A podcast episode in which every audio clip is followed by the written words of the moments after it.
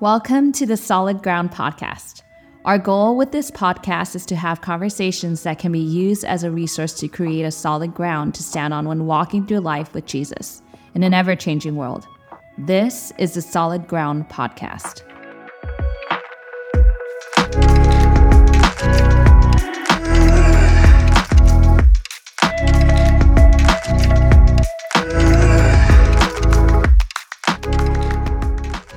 What is up, guys? Welcome back to episode four of the Solid Ground podcast. Once again, I am Noah, joined by Tony. Tony. How are you doing today? I'm doing well. Yeah, it was a wonderful Thanksgiving time, spending time with family, eating till I was miserable, watching football. It was great. How was your time? My time was great. Yeah. Uh, Why was it so great? Um, you know, I had some really good food. The Mhm. food was really good. I was Yeah. back in Phoenix. I made it uh, all myself uh, with my fiance. Oh, wait, wait, wait, wait. Is, it, is this is this podcast official? This is podcast official. I am now engaged. So it happened Black Friday on top of a mountain. No better day, No better day. to do it than Black Friday. Yeah, got a killer discount on the ring. No, just joking, just joking. Yeah, I am engaged now, which is super exciting. Congratulations. Thank you, thank you. So, uh, yeah, I think I speak for everyone in Podland, wishing you both a very long and happy life together. yes, yes. Thank you so much. I am excited. Um, and what we really wanted to talk about today uh, is talking about the fear of the Lord. Um, and specifically, we're talking about uh, in the Psalms, it talks about the beginning of wisdom is the fear of the Lord. So, Tony, how does that make any sense? What is the fear of the Lord? Let's start off there. What does that even mean? Does Mm. that mean we are cowering in fear of God? What Mm. what does that even mean? It's a great question. I think you have to start with if if fear of the Lord is the beginning of wisdom, you have to start with well then what is fear? What does it mean to fear the Lord? And I've heard a number of people say something to the effect of fear of the Lord is not being afraid of God. It is honor. Mm. It is respect. It is awe uh, these sorts of things which are due to the Lord as He is the Lord. But it's not, you don't have to be afraid of God like He's going to, you know, do something like that to you. And I agree with the sentiment and I understand it while also thinking that it minimizes our standing before God. So let me say what I mean. So um, there's a uh, really funny, you could probably find it on YouTube. You know, The Onion? Yeah. Have you heard of The Onion or is that too old for you? No, I know that. Okay. Okay. Uh, so The Onion, right? It's this satirical um, online news magazine. So they, they did this. It was like a video interview between this interviewer and God. Mm. So the guy was like, I have the exclusive, exclusive interview with God. And he's, he's like, all right, I'm sitting here with God and I have this first question. And before he can even spit it out, he just starts screaming in, in agony and wasting away because of the sheer awesome glory of God Mm. um, just shouting in fear and, until he just, you know, dies because of he was standing in the face of the Almighty. Sounds like a good article. Yeah, and so it's it's funny, it's a joke, but I think it's also very true. Like, um, I think sometimes in the way we talk about God, we can domesticate him. Mm. Right? We can make him fit in our pocket. We can make him uh, so small that he's, um, you know, uh, he's so cuddly for us. He's Mhm. he's the he's the tender grandfather with a scratchy beard kind of thing. Mhm. God is different from us not by degree. He's not simply greater than us. He's different in kind. Mhm. He is an altogether different being than we are. We are made in his image. Yeah. We we can reflect his glory when we uh, receive his son Jesus into our lives. But he is not just greater than us; he is greatness itself. Right? He's not. Uh, he is goodness. He's not just more just than we are. He is justice. He's Mhm. not just more loving than we are. He is love. Yeah. He's different, not just in degree, but in kind. Uh, which means you know, if we were to stand before him, that would be pretty terrifying. If you just imagine, uh, okay, so uh, a number of years ago, I was able to be a coach at the Michael Jordan Flight School basketball camp. It was the last one that they did. Um, it was, I think, it was the 23rd one they did. So it was Wow. fitting that they ended on number 23. Yeah. That was his, that was his number, right?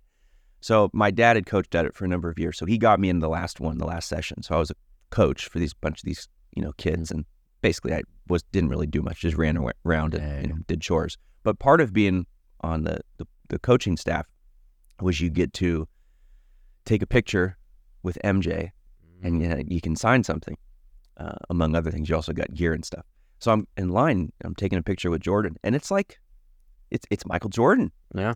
right? He is, I don't know if this is a hot take. guy, yeah. He's the greatest basketball player who's ever lived. Okay. Mhm. Not LeBron James. He's a solid number two. But Michael Jordan, greatest basketball player who ever lived. Um, and so I'm, I'm walking up and it's kind of nerve wracking, Mm-hmm. right? And a little scary because this is a guy who I watched on TV my whole life as a kid and, uh, you know, just uh, amazing. Mhm. Now, magnify that by infinity Yeah. and now you're standing not just with somebody who's you know seems superhuman in the things that he can do with a basketball on a basketball court but someone who is not even human right who is divine Yeah. who is the source of life itself who is the creator yeah that's going to be pretty frightening and in fact that's what we see in the scriptures Yeah. Every time the lord appears in the scriptures uh, the angel of the lord a divine figure god himself anytime they appear to any humans, the first initial response from any person is to cower down in fear. Yeah. It's it's it's startling. Every single time you see an appearance of God in the scriptures, this is what you see. Uh, there's one one of my favorite examples is from Judges. This is when uh, God is calling Samson. So he appears to Samson's parents, and the angel um, appears, and Manoah, the the husband, finally realizes it was the angel of the Lord, basically the the, the appearance of God Himself, and he says to his wife, "We will certainly die, for we have seen God." That's his response. Yeah. That's just how people respond when God shows up. So I think fear certainly includes awe and honor and glory and respect. It also involves, I think, a healthy dose of fear Mm. because He is the judge and we are not. He is holy and we are not. He is God and we are human. Um, and so I have more to say about that, but I'll stop there for now just to say that I think part of fear Mm-hmm. is fear, right? It's, it's an understanding of who God is and who we are. Yeah. I don't know. What do you think about that? Yeah, I think I think that's good, and I think part of uh, what a lot of people uh, have fears about is uh, a fear of the power of another person. Right? We often are afraid of the power that other people assume. Right? The power over us. When we realize the actual authority and power of God, it is frightening. It is frightening. It's a good kind of frightening because He's a good God and He's Yes. for us, which is awesome but it is frightening to see. Like when you read through the Bible, many times one of my favorite things that it talks about when the presence of the Lord is there is that He melts mountains like wax. Like that's pretty crazy that in His presence, the mountains themselves will melt like wax. Like Yeah. that is a power unimaginable. He speaks and things are. Yeah. Right. He just he just has that power. And so when we when we reduce him uh, to this very loving person that's just ultra relatable, you know, very kind, which he is all those things, we sometimes take away that absolute power that he has, which is frightening. It is frightening to see that he has an authority that no one else has, Yeah. that he can just do things. He can do things beyond our imagination. And our imagination can think of some pretty wild things. He is beyond that. Like you said, he is of a different kind. He is the one that created our imagination. Mm-hmm. And so all the crazy powerful things, all the frightening things that we can think of that aren't frightening because they're evil, but frightening because of the magnitude of what they are, he can do more than that. And so yeah, there is this healthy fear that you should have of the Lord. And when you have that fear, there is going to be a deeper thought when dealing with the Lord, and that's wisdom, right? Yeah. You're going to have a greater idea of like, maybe I should think a little harder when I'm dealing with God in any sort of situation because of the authority that he holds. Yeah, so I think from this, wisdom then means two things. One, an under, a, a better understanding of ourselves and a better, better understanding of God. Right? Is to say that uh, for me, I am actually, you know, worse than I think I am. you know, I am I am less worthy than I think I am. You know, we tend to think we're, you know, maybe we're not perfect, but you know, we're pretty good. No, Tony, you're horrible. Well, uh, thank you. I appreciate Yeah. that. But you know, we're, we're actually worse than we think we are. Right? We're more sinful uh, as we interrogate ourselves. As we look into our hearts. The more we look into our hearts, I think the more we see how actually selfish we are, and how actually our motives for doing even good things are oftentimes very bad motives. Um, so that's on the one hand. On the other hand, the more we interrogate it and reflect on it and meditate on it, the more we see how actually good God is, how He's a source of goodness and holiness and justice and righteousness, and um, He will judge Mhm. uh, the wicked. Uh, so that that I think leads to a, a healthy dose of wisdom right there. Just part of wisdom is just understanding the reality of things Mhm. uh, and living according to reality, uh, and so that that is part of it. I think another essential part of it, though, is, and this is why fear of the Lord is not. So, so here, what am I saying? Am I saying we should all cower in fear right now? No, I'm actually not saying that. Mm-hmm. I'm saying that there should be fear of, of actual fear of the Lord in that way. He is a kind kind of terrifying. He is mm-hmm. God. But here's what we also see in the scriptures: every time God appears and people cower in fear, His response is always, every time, fear not. Yeah. So God appears, people are afraid. He says, don't be afraid. Mm. Why? Because He is love. Yeah. right? He is grace. He is mercy. He is goodness. He is life itself. And not only that, God reveals Himself in Jesus, who we're talking about. God is different in, um, not by degree, but in kind. So in that sense, He's He's not this this you know grandfatherly figure who we can Mhm. just relate to like that. And He's not. But in Christ, we can relate to God, right? That's the thing. Like Jesus becomes human. Jesus, who is God, becomes like us in every way. So we can relate to Jesus, which means we can, through Jesus, relate to God. Um, and so it's through Jesus that we can actually stand before God and live, hmm uh, as that's the promise of Revelation that we will, in the new heavens and the earth, in the, new heavens and the new earth, we will see God hmm right? Which uh, outside of that, outside of Jesus, if we, we see God in that way, it's it's probably nothing good. But we will see God and we will live. We will experience the eternity of His love and grace and mercy. Um, so I think with the this fear that that goes with that and the wisdom that we get from that, which is our own sinfulness and God's glory and holiness, we also see that just as we can't really emphasize too much our sinfulness, we cannot also emphasize too much God's grace Mhm. and His love and His mercy for us, which we see in Jesus. Yeah.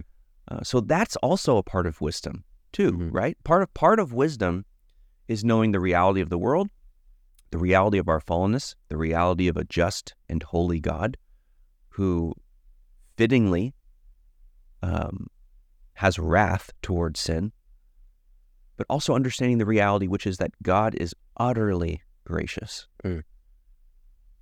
utterly loving, utterly merciful, forgiving of sinners Mm.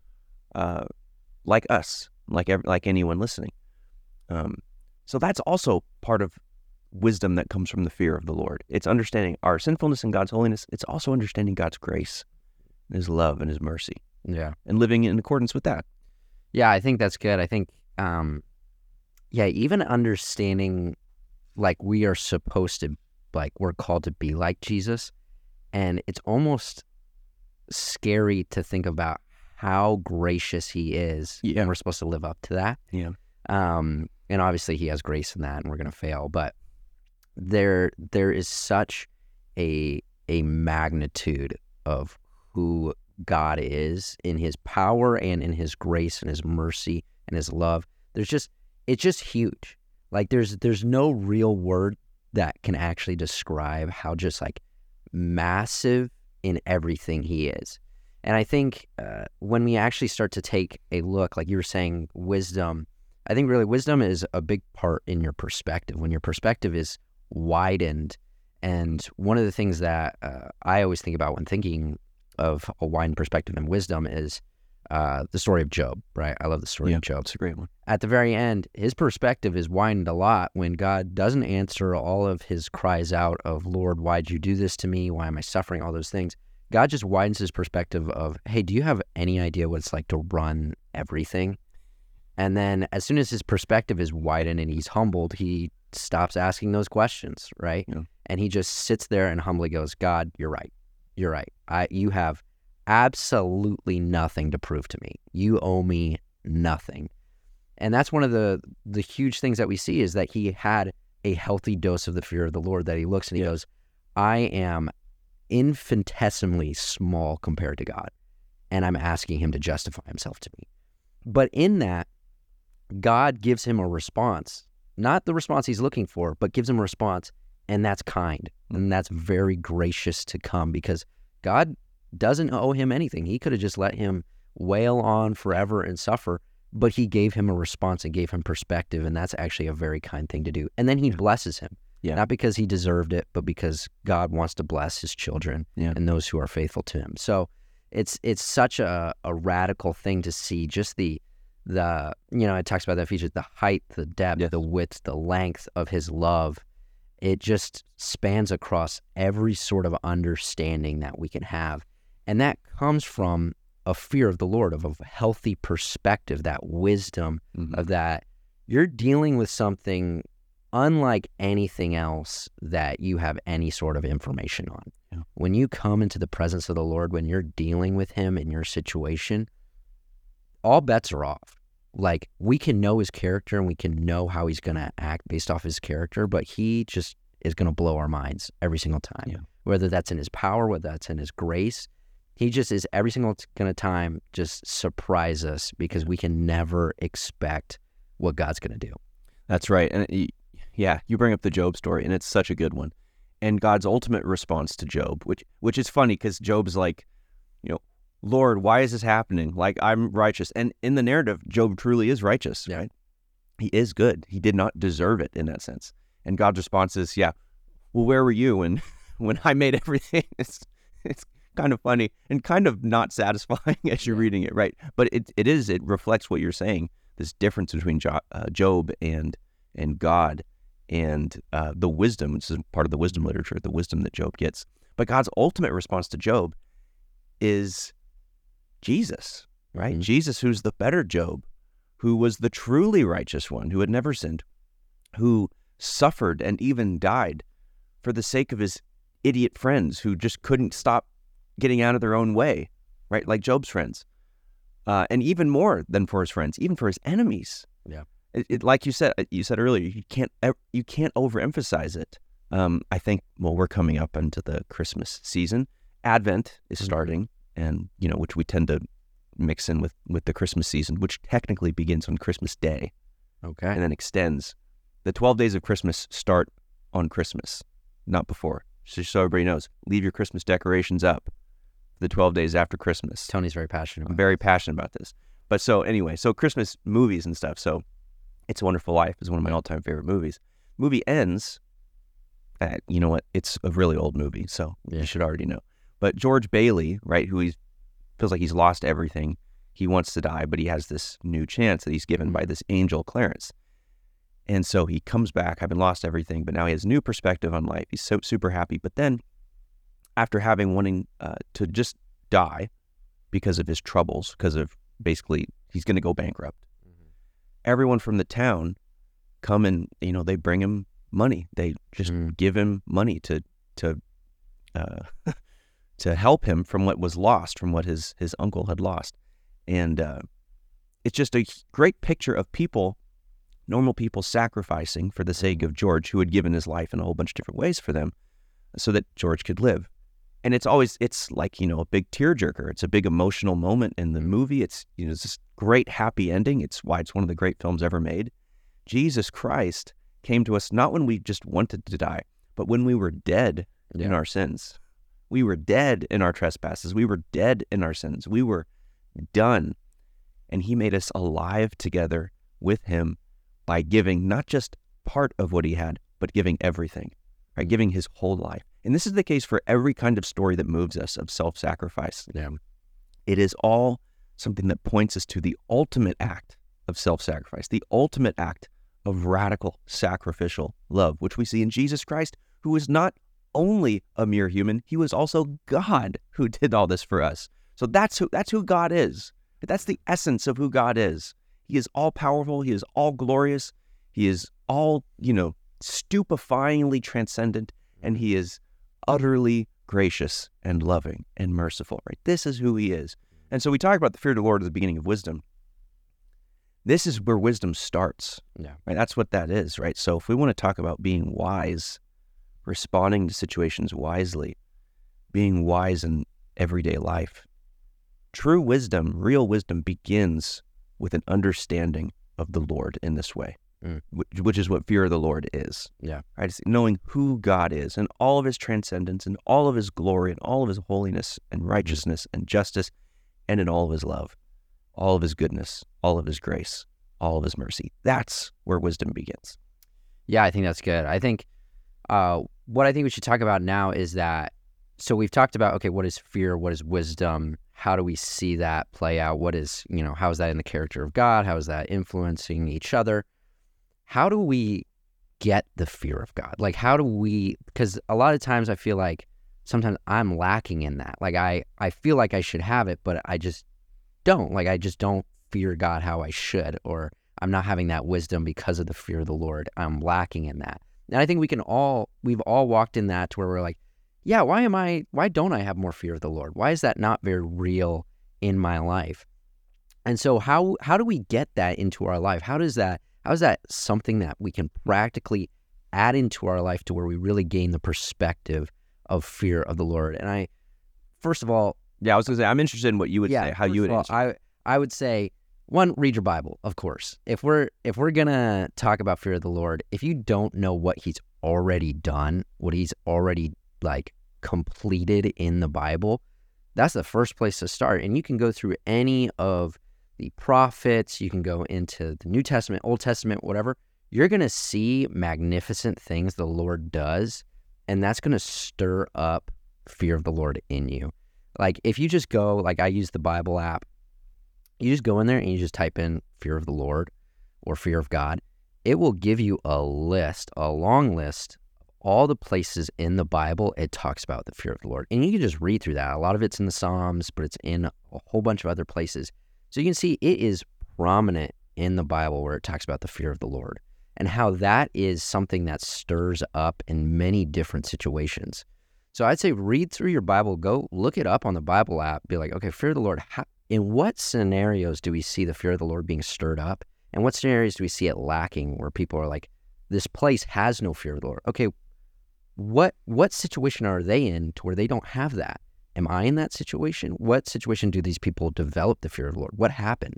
And you see that in the book of Acts. You see that, you know, all through the New Testament and Old Testament of people as they experience the Lord, they develop a fear for the Lord.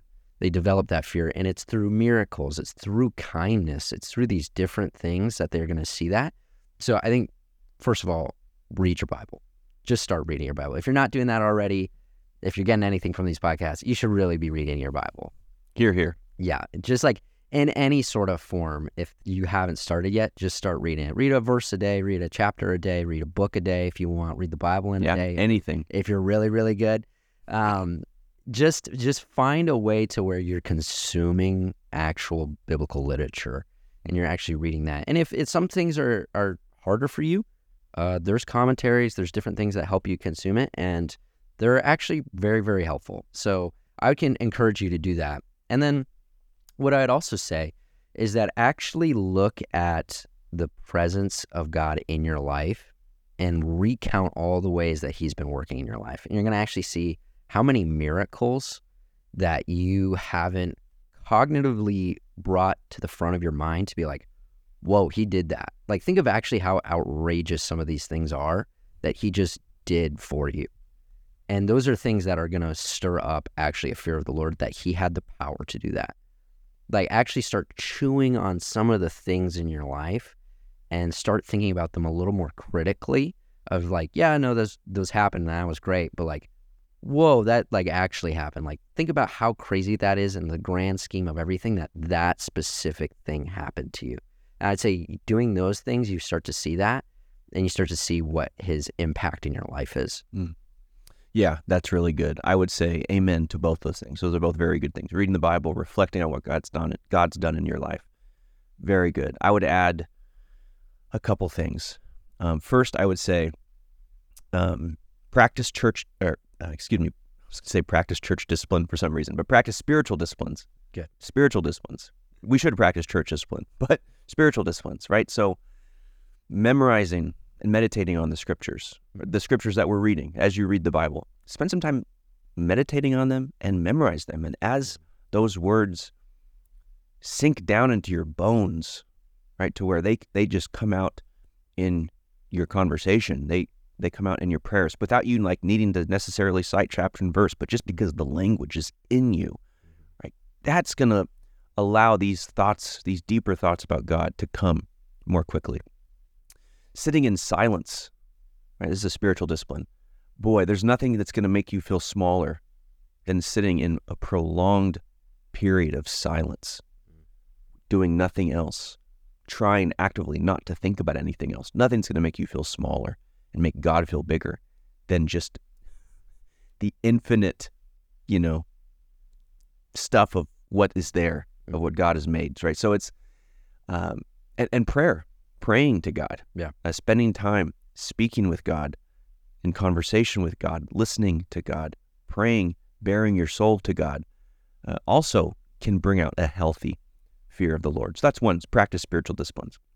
A second thing I would say is read some of church history to see how God has worked in the past uh, within His church, both ways that God has blessed the church through uh, movements of revival and all sorts of cool things, and also ways that God has seemingly judged His church through ways that the church has has fallen short of God's glory. So reading church history also can give us a healthy dose of God's fear. And finally, I would say be a regular part of church, of your church, right? As you're regularly attending Sunday morning service, regularly participating in worship to God through singing, actively singing uh, worship to Him, actively worshiping Him through taking in His word as it's preached, actively worshiping Him through getting baptized if you haven't been baptized, or participating in the Lord's Supper, right? Playing an active role in